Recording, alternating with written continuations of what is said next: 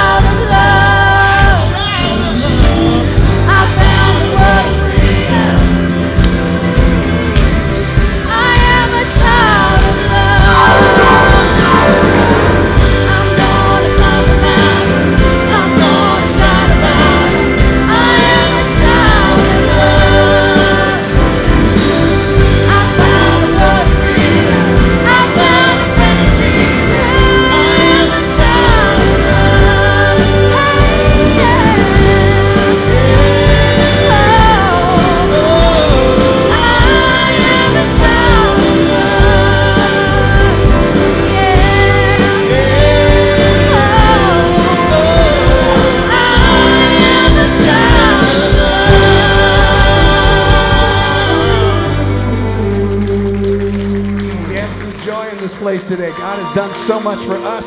We want to make sure that we worship Him for what He has done. Give Him everything you got in this place. Let Him know that you know that being a child of God means something huge, okay?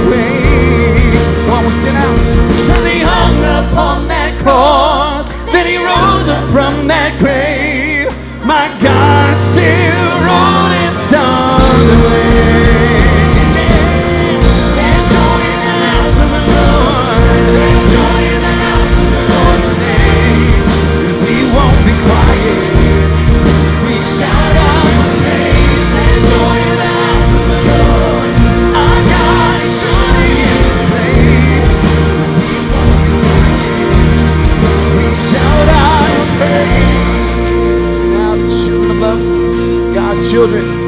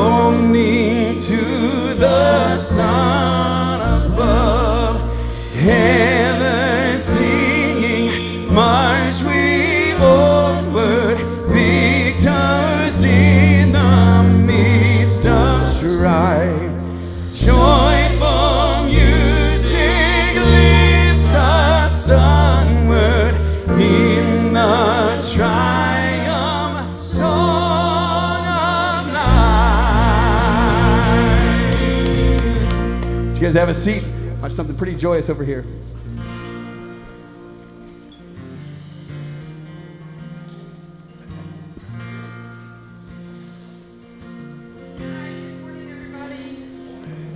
Ashcraft, the children's minister here at uh, Capital City Christian Church. And this morning we have Kendra and her daughter Emma, who has decided to make Jesus Christ her Lord and Savior this morning. So we are just so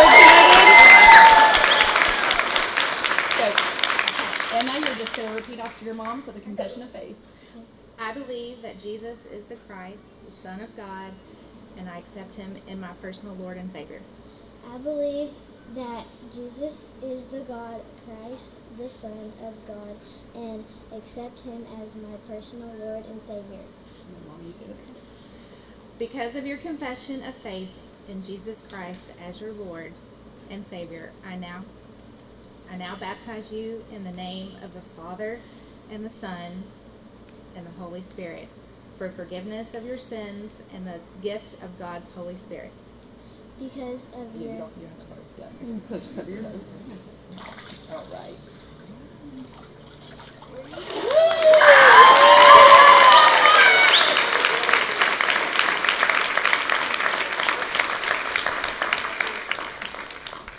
How about that? AM, that, that's the way to start off a service right there, is it not? Fantastic.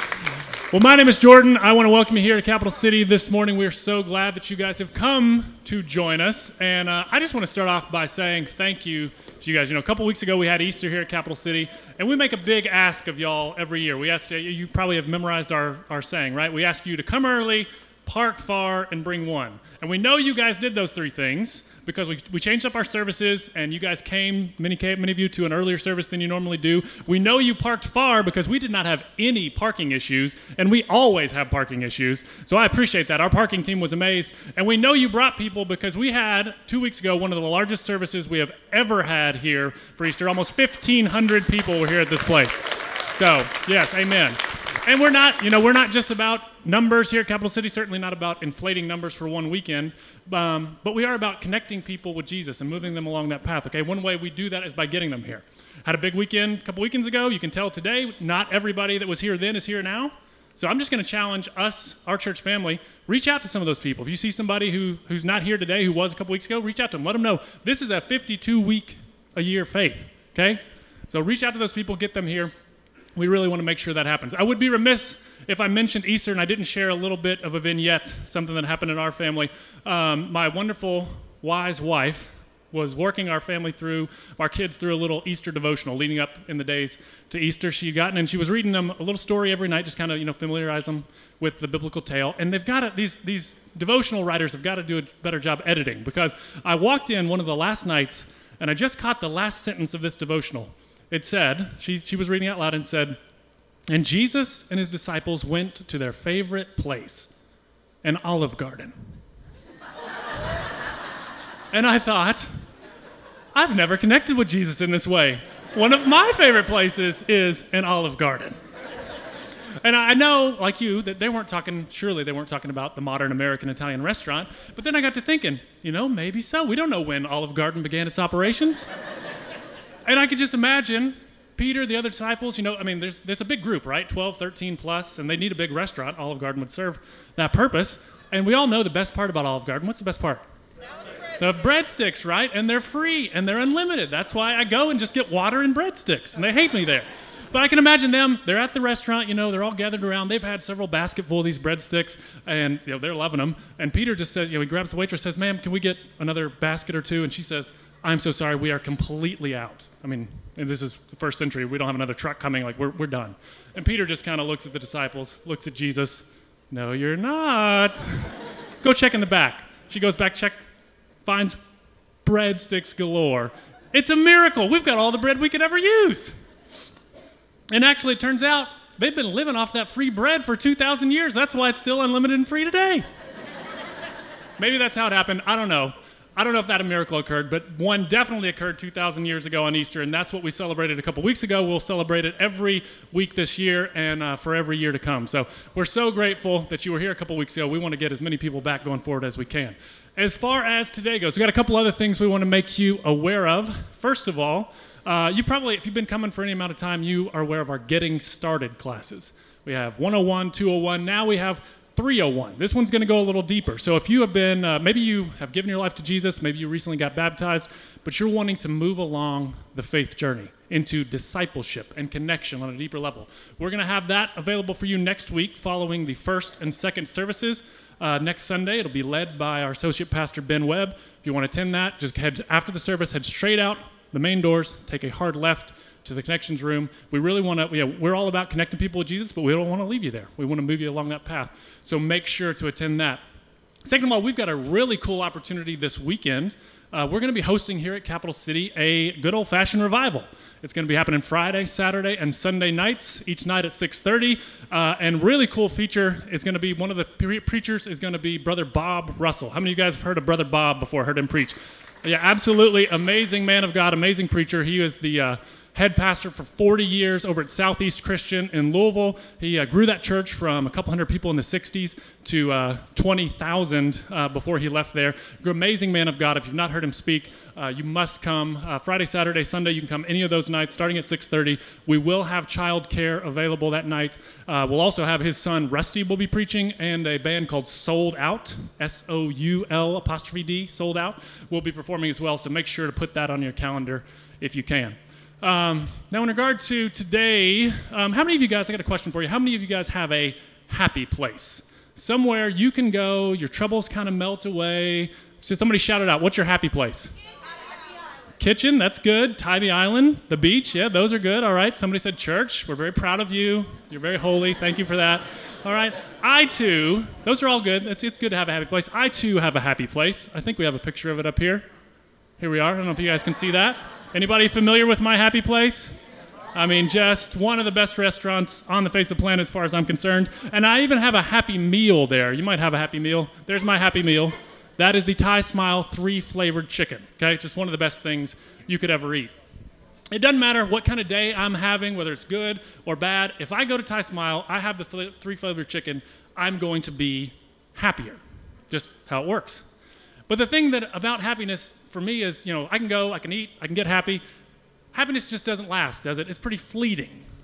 Um, and you know, we as American Christians in particular, we have a little bit of an unhealthy relationship with happiness, I think. It's in our founding document, right? Declaration of Independence. We have the right, we believe we have the right to pursue happiness.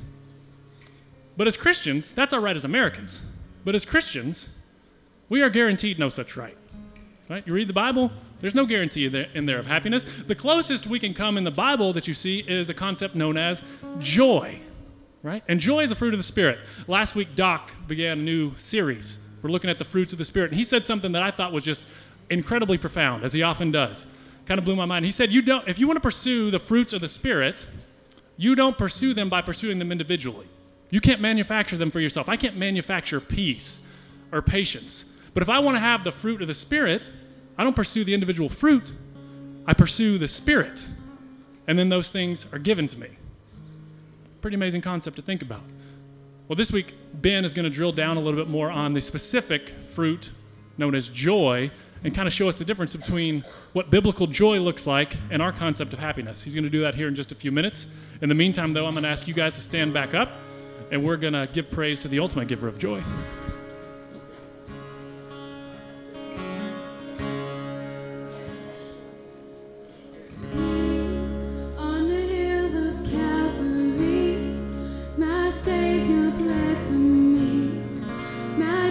Jesus set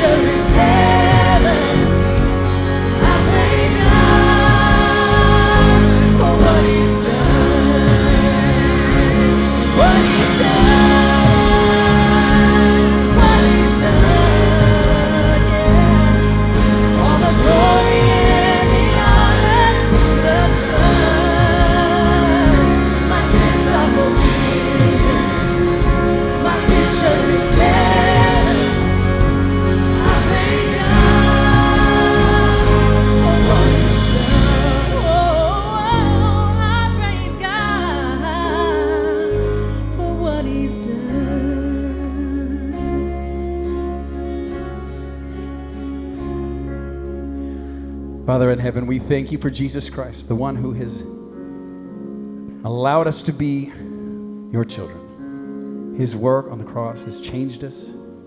His work has made us free, has given us what we need in order to actually thrive in this life, to give us something in abundance. And I ask that when we gather together every time, that we're reminded of that. And when we're away from each other, Father, we're also reminded of it every moment. Our joy comes not from what is happening around us, but because of what Jesus Christ has done on a cross.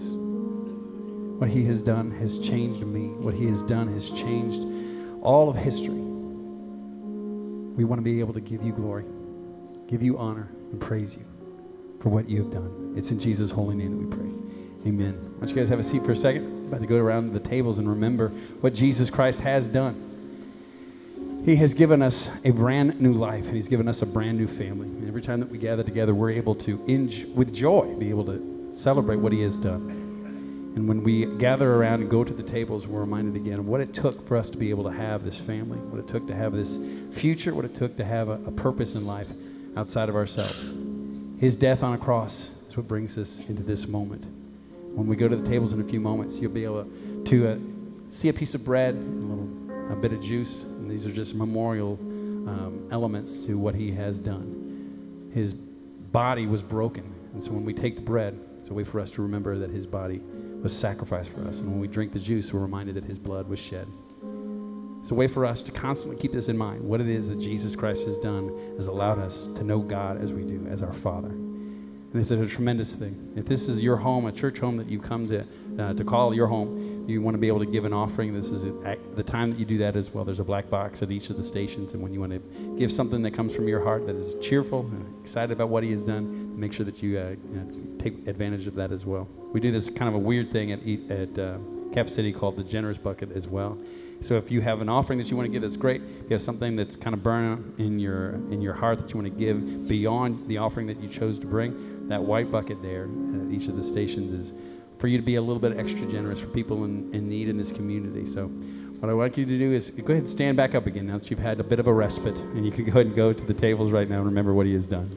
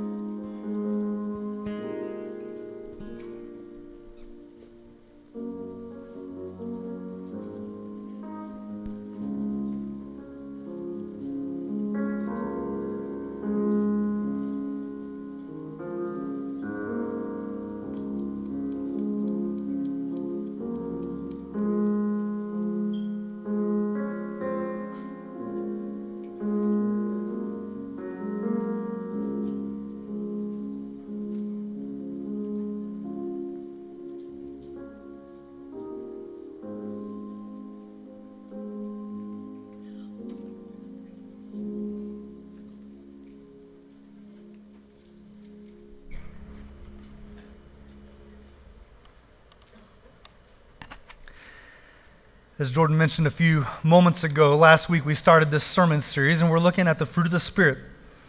And we're taking all this from a book called Believe, written by a guy named Randy Frazee. This is the third sermon series we've done out of that book. It's the final section of it, where we're looking at the things that we're becoming and we're titling it Remastered. Because the reality is, is once you come into contact and into a relationship with God, you're choosing a new master. You're moving from, from a place of being in charge to giving authority to Him. And when that happens, it means there's some changes that need to take place. There's some things that have to be reworked, right? And there's a big idea kind of behind this whole series. We believe that God loves us just the way we are, but we believe that He loves us too much to let us stay that way. He wants something better for us. He wants something better in us. And so it means that if you're a Jesus follower, you have to embrace the idea of change and growth. And that's really hard. Really hard. So last week, Doug talked briefly about love. I use that word briefly very intentionally, very briefly, a very little bit. He didn't do it justice, really, right? There's so much more he could have said. But in his defense, I believe that love is the fruit of the Spirit. And that as you look at the other nine things that we're going to talk about over the course of the next nine weeks, starting today, that, that really those are the practical applications of what love is. It's how love is played out in this world, it's how it's, it's, how it's shown to our world. And so, in that sense, we're going to make up for the poor job that Doc did last week. Because we're going to be talking about love over and over and over again. All right? And this morning we're going to talk about joy. Now, joy is kind of an interesting thing. Before we can talk about it, we have to define it. There's lots of different ways that joy is defined. I've, I've noticed this in my life. I've, I've been married for uh, almost 19 years now, and on occasion we don't agree. Now, it's very rare, all right? Very rare, but occasionally we have a disagreement. And in those moments, sometimes, not always, but sometimes the disagreement is centered around vocabulary, which I never would have expected before I was married. But I learned, I've learned since being married, that sometimes the words I say don't mean the same thing to her that they mean to me. And sometimes the words she says don't mean the same thing to me that they mean to her. There's a difference of definition, right? And so we have to start in this conversation on joy, we have to start with a focus on definitions here to make sure that we're all talking about the same word. And there's lots of ways that joy is defined. The Oxford uh, Dictionary says that joy is great pleasure and happiness. I think that's a bad definition. I, I think that's too small. I think it's, it's missing some very important parts. I, I think it's missing the depth of what joy is. The Merriam Webster uh, dictionary calls it this an emotion that is evoked by well being, success, or good fortune. Again, I, I think that there's something missing there. I think it's bigger than that. When we're talking about joy, when we're trying to define this little word joy here, I think it's so much deeper and richer than that. I think that joy includes feelings of good cheer. I think it includes a vibrant happiness.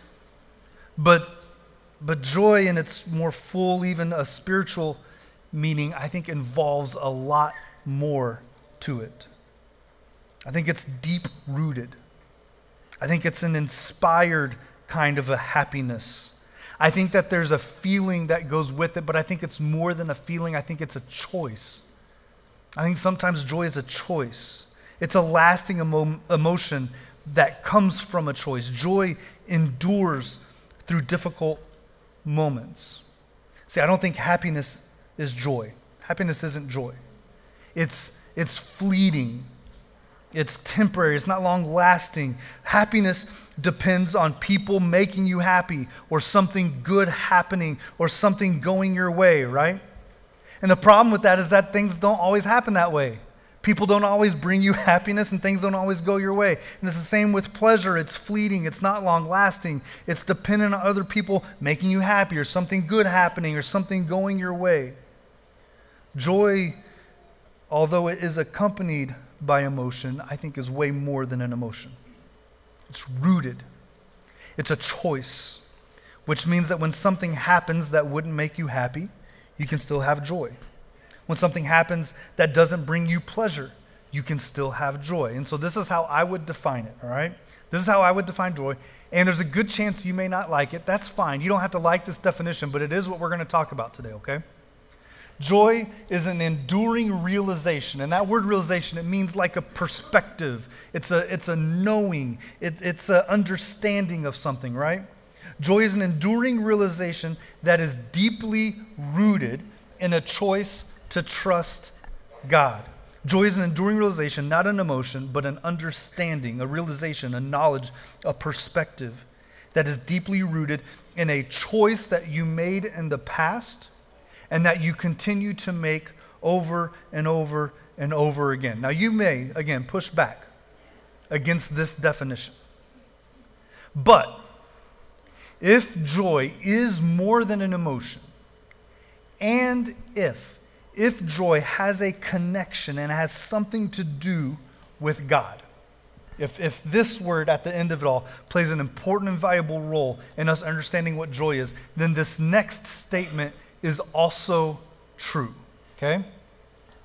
Only Jesus followers have a reason to be joyful. Let that one linger a little bit, all right? You may push back. You may not like that definition. You may not like that. You may find this statement offensive, especially if you aren't a Jesus follower, right?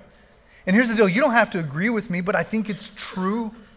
I think it's true for several reasons. And let's start by breaking that definition down even more, all right? Joy is an enduring realization that's deeply rooted in a choice to trust God.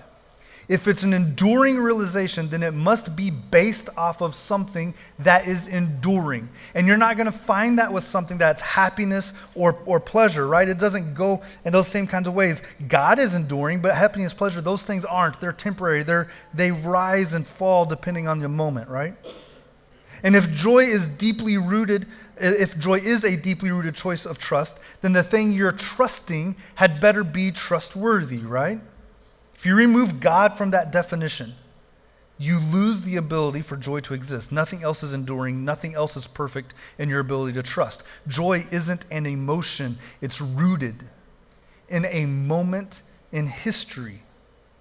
An emotion is ever changing, but joy is permanent. It's a realization, it's an understanding, it's a knowledge in something that is unchanging. In fact, I think happiness is the counterfeit version of joy.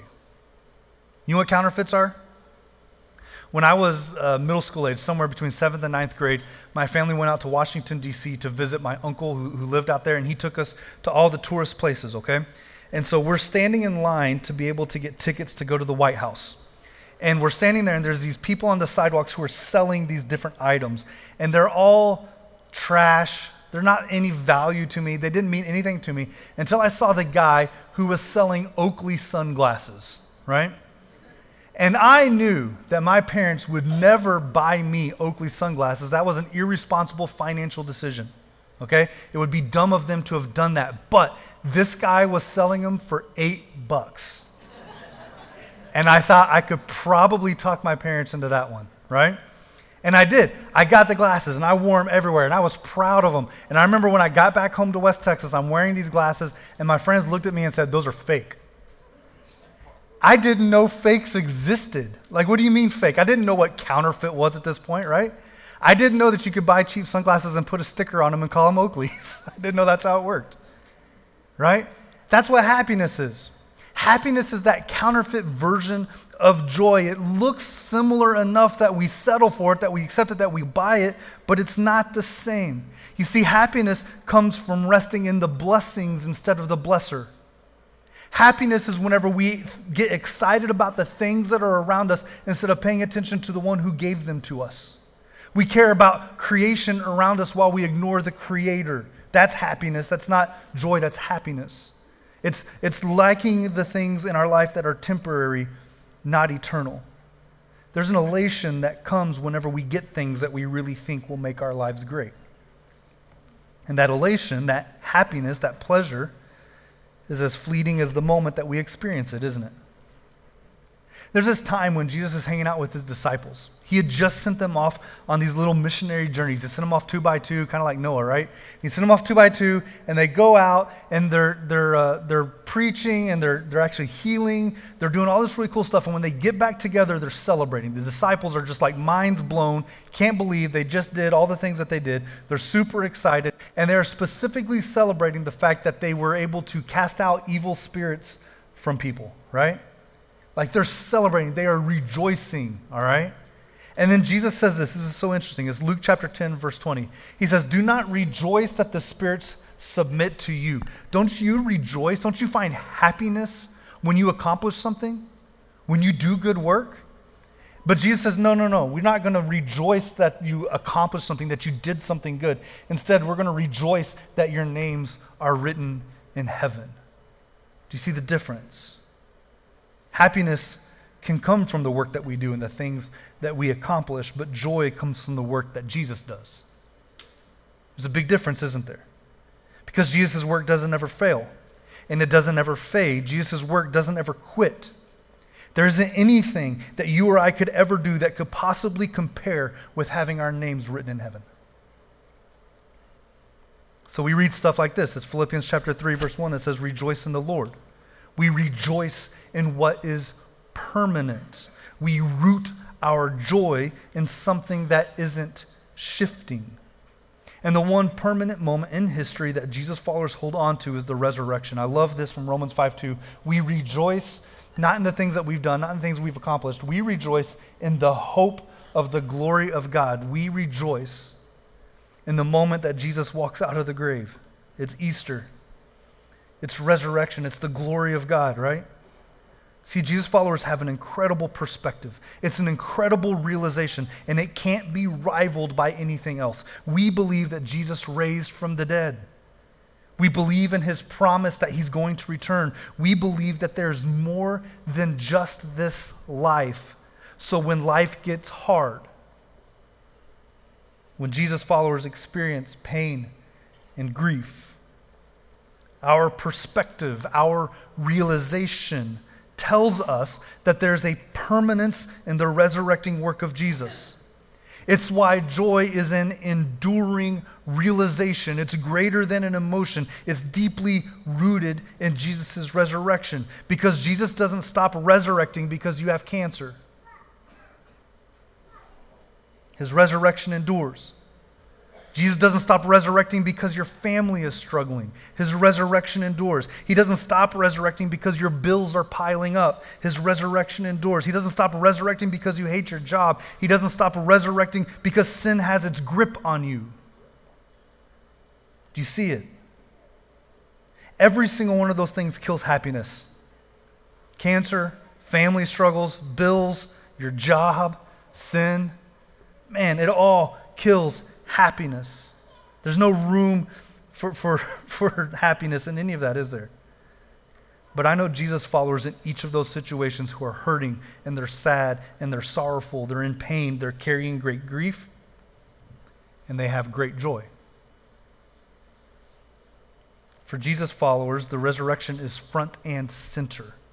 Joy is unwavering because even in the midst of the storms of this life, we live in the constant shadow of the resurrection. Hebrews 12, 2 puts it this way it says that Jesus endured the cross, scorning its shame because of the joy that was set before him. That Jesus had this perspective. This is a powerful, powerful statement. Jesus had this perspective that in the midst of a painful place, he had joy because he could see forward to something. He's looking at his own resurrection. He knows that there's something powerful coming, and that in the midst of pain, he can still have joy. For the Jesus follower, this is so significant to us.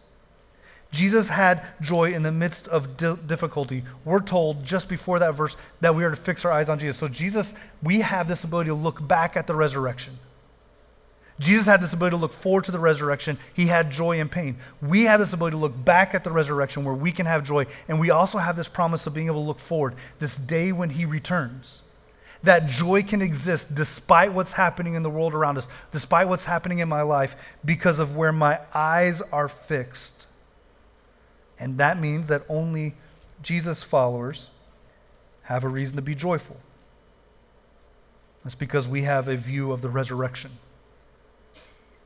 And because of that, there's this other thing that comes into play. And this is really weird. All right? Like, I think if you are not a Jesus follower, you're going to hear this and you're going to think this is really strange.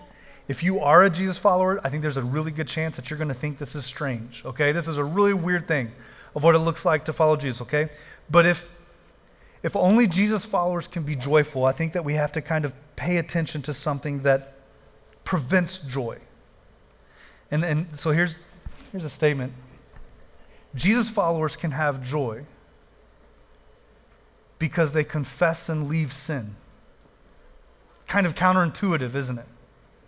It's not maybe exactly what you would have guessed. If you aren't a Jesus follower, I'm sure that sounds really, really strange. I mean, calling something a sin is, is actually kind of a downer, right? Doesn't sound like joy. But here's the deal if happiness is built on things that are temporary, and if joy is built on something that is eternal and enduring, if those things are true, then we have to consider our relationship with God and what prevents joy. And David gives us an incredible insight into this. This is in Psalm chapter 32, starting in verse 3. He says, When I kept silent, my bones wasted away through my groaning all day long. For day and night your hand was heavy upon me. My strength was sapped as in the heat of summer. It sounds like he's having a really bad day. And then he says, Then I acknowledged my sin to you. David is a really interesting guy. He has an incredible relationship with God, and he writes this poem song thing, all right? And, and he has this relationship with God where God even says that David is a man after his own heart. They're very, very close. And just before these words, David would write and say this Blessed is the man whose sin the Lord does not count against him, and in whose spirit there is no deceit.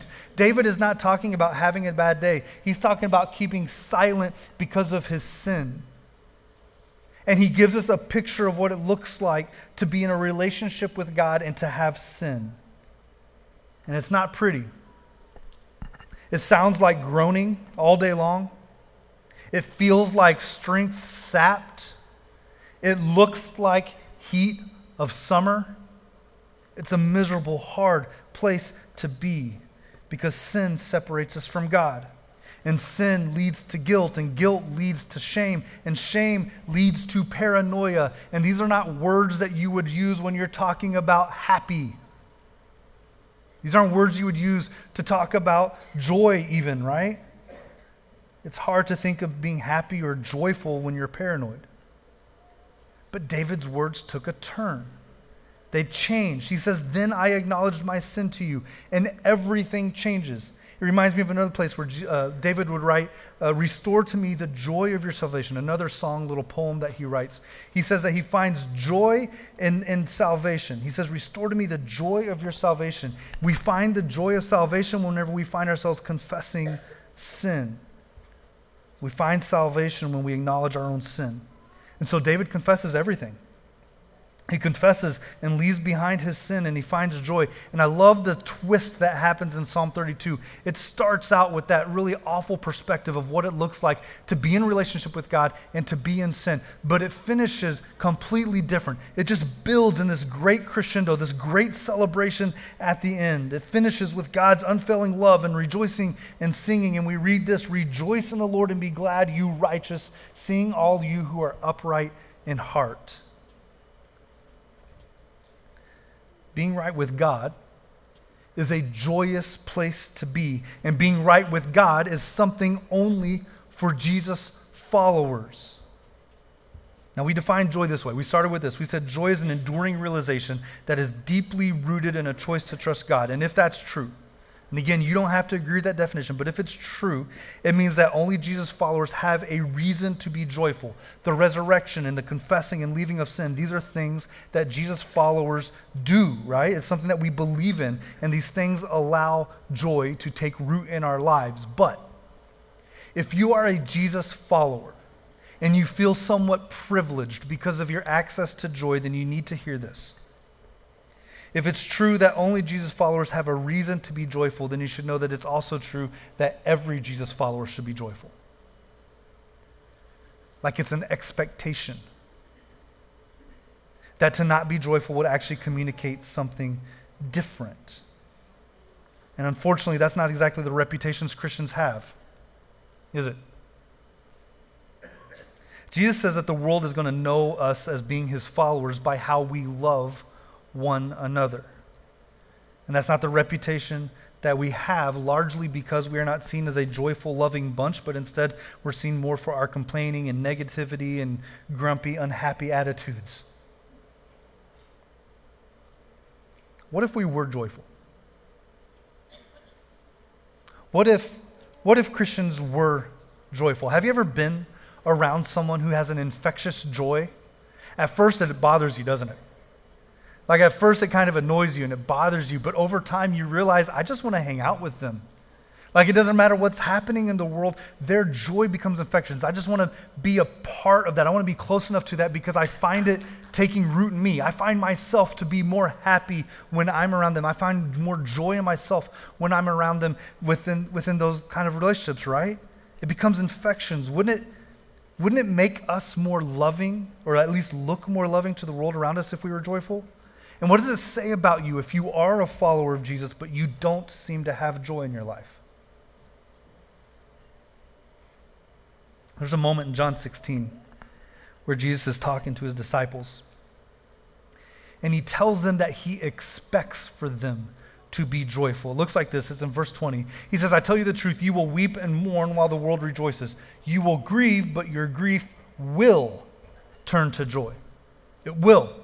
It's not a maybe, it's not a I hope, it's not a fingers crossed. It will. It will turn to joy. Now we should pay attention to this. Jesus is talking to his disciples and he's anticipating the day that he's going to die. And the world is going to rejoice while they mourn. It's going to be a dark couple days, isn't it? But Jesus also anticipated the resurrection. We've already talked about that part, right? And because Jesus could look forward and see that moment coming, he expected for the disciples to experience joy. He expected them to lose their minds. That's what we're really saying here, right? He expected that at whatever point he raised her from the dead, that everything else in life is going to pale in comparison, that they're going to have mind blowing experiences. This isn't something that people just get to experience, right? To see someone resurrected, this is a big moment, and it should cause them joy. Uh, I'm sure it caused many, many different things for them, many different thoughts and feelings, but among them certainly would have been joy. It's a contradiction for a Jesus follower who professes to be a child of the one and only God to wear a gloomy countenance, isn't it? Because to be a Jesus follower is to be joyful, and to be joyful is a Jesus follower. Unfortunately, sometimes we walk around like our dog just died. And it's just like day after day, like we just have this countenance about us.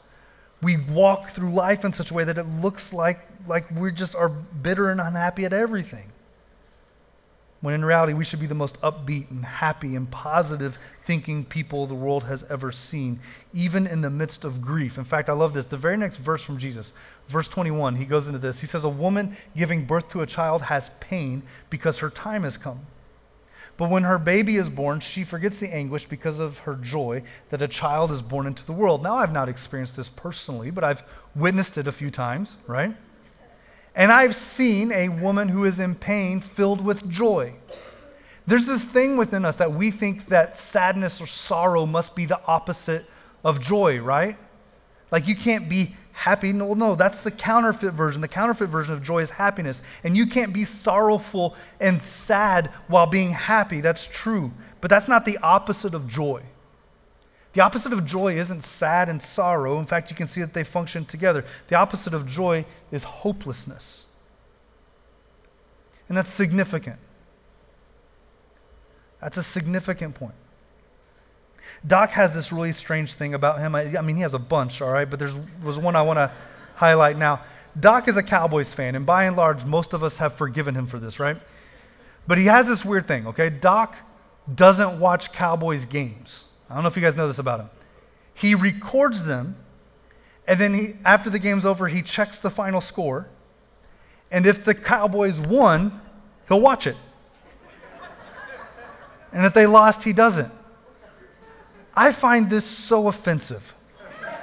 Right? Like, I, I just absolutely hate that he does this. I think he's cheating as a fan. I think that if the Cowboys knew he was doing this, they would like remove him from membership because like this is this is the wrong way to be a fan of a team, isn't it? But here's the thing: as we're talking about it, like he glows, like he lights up talking about this, because he he, he says this really interesting thing happens. He'll check the final score. He sees the Cowboys win. He'll go in and watch a game. All right, and then the Cowboys are losing. They look awful. They're playing bad, and the worse they are, the happier he gets, because he knows how the story ends. Right. Like this joy wells up in him because he has a hope in how this is going to play out. Not a, not a hope like I have. When I watch games, I'm miserable. I'm tormented. It's torture to me because I don't know what's going to happen, and my team always lets me down. Even when they're winning, I'm miserable, right? It's a completely different perspective. I hate everything about what Doc does with this. It is highly offensive to me, and I'm thinking about maybe adopting it. right? Because it just, it, unfortunately makes some sense. It's more hopeful and joyful than I am. And that's the power of hope, isn't it? That's the power of hope. 1 Peter 1 6 says it this way In this you greatly rejoice, though now for a little while you may have had to suffer grief and all kinds of trials. I love this. We're rejoicing right now, even though in the midst of it we're suffering grief. Grief, pain, sorrow, these aren't opposites of joy. They coexist with joy, they can be in the same place at the same time. It's because of our hope. Our hope is based on an event in the past and the expectation of the future. Hope allows us to have joy in all circumstances. Hope says, as nice as all these things are here on earth, or even as awful as all these things are here on earth, I've got something better waiting for me. And that's powerful. It's that Hebrews passage we mentioned earlier. Jesus had this vision looking forward. He had a joy that was set before him, even in the midst of his pains. His joy was rooted in something permanent, not his temporary situation. His joy kept him going, even while it overlapped with his suffering. There's a quote from a guy named Tim Keller. He's a preacher and, and, and a great thinker, great writer. He says this He says, A real Christian is a person who's got a furnace of joy inside that kicks up as the sorrow comes in and overwhelms the sorrow, but the sorrow is still there. The heat kicks on, but the cold air still exists all around. Nonetheless, you're warm, right? The midst of winter, when it's really cold and that furnace kicks on and you feel the warmth and it's comforting, that's what it looks like to be a, a Christian. That's what it looks like to have joy. It's a warmth that's coming from a consistent, dependable source, no matter how cold the world gets around you. That's what Jesus' followers should look like. That's why we should have this joy about us, this lightness, this, this happiness about us. Jesus doesn't finish there, though. One more verse, verse 22. He says, So with you, now is your time of grief, but I will see you again, and you will rejoice. He reminds them, You will rejoice, and no one will take away your joy. It's enduring, it's permanent, it's settled in. Again, Keller compares it to a boat. He says joy is the buoyancy that results from the enjoyment of the unchanging privileges we have in God. A follower of Jesus looks like a boat that just stays floating no matter what. No matter how stormy the waters get, Jesus followers just stay floating. We rise and we fall with the waves, but we are unwavering because joy perseveres. Only Jesus followers have a reason to be joyful. Every Jesus follower should be joyful. Joy is an enduring realization, rooted in a deeply rooted in a choice to trust God. There's a guy named Jerry Bridges. He wrote a book called The Fruitful Life. It's a, doc, it's a, it's a resource that Doc and I are using a lot for this sermon series as he looks at the fruit of the Spirit. And he had this great quote. He said, We can be joyless Christians or we can be joyful Christians. We can go through life bored, glum, and complaining, or we can rejoice in the Lord. Rejoice. We can rejoice in our names being written in heaven. We can rejoice in the hope of an eternal inheritance. It is both our privilege and our duty to be joyful. Only Jesus followers can be joyful, truly joyful in all circumstances, because we're the ones who believe in an event that stabilizes everything we experience in this world. That's what makes it different from happiness or pleasure. It's built on something stable. But pay special attention to this. He doesn't just finish the quote there, and I think this is really interesting. He goes on, he says, To be joyless is to dishonor God and deny his love and his control over our lives. And this next phrase is haunting. I want you to wrestle with this one. He calls it practical atheism. To be joyful is to experience the power of the Holy Spirit within us and to say to a watching world, Our God reigns. Every Jesus follower should be joyful. Because if you aren't, it's like you don't really believe in what it is you say you believe. It's as if you say you believe in Jesus, but you're living in this world as if there is no God. It's practical atheism. It's an intentional ignoring of what you say you believe. Guys, don't settle for the cheap substitutes. Don't let your life become something about the pursuit of happiness and pleasure. Don't pursue them. They're counterfeits, they're temporary, they aren't enduring. Fix your eyes on Jesus and his resurrection, your true sources of joy. Maybe that's something that you've never decided on your own. Maybe you've never put yourself in a relationship with God. Maybe, hopefully, today, if, if you have not been in a relationship with Jesus, maybe today's the day where you realize that your life has been missing joy. You've been missing that stabilizing factor. If that's something you want, I'd love for you to come up and have that conversation with me. As you saw earlier, the water is warm, and we would love for you to become part of this family. However, this sits with you, if there's something you need to pray about, we've got elders in prayer room. Again, I'm up here. I'd love to pray with you, talk with you. Whatever it may be, let the Holy Spirit move you. Why don't you stand?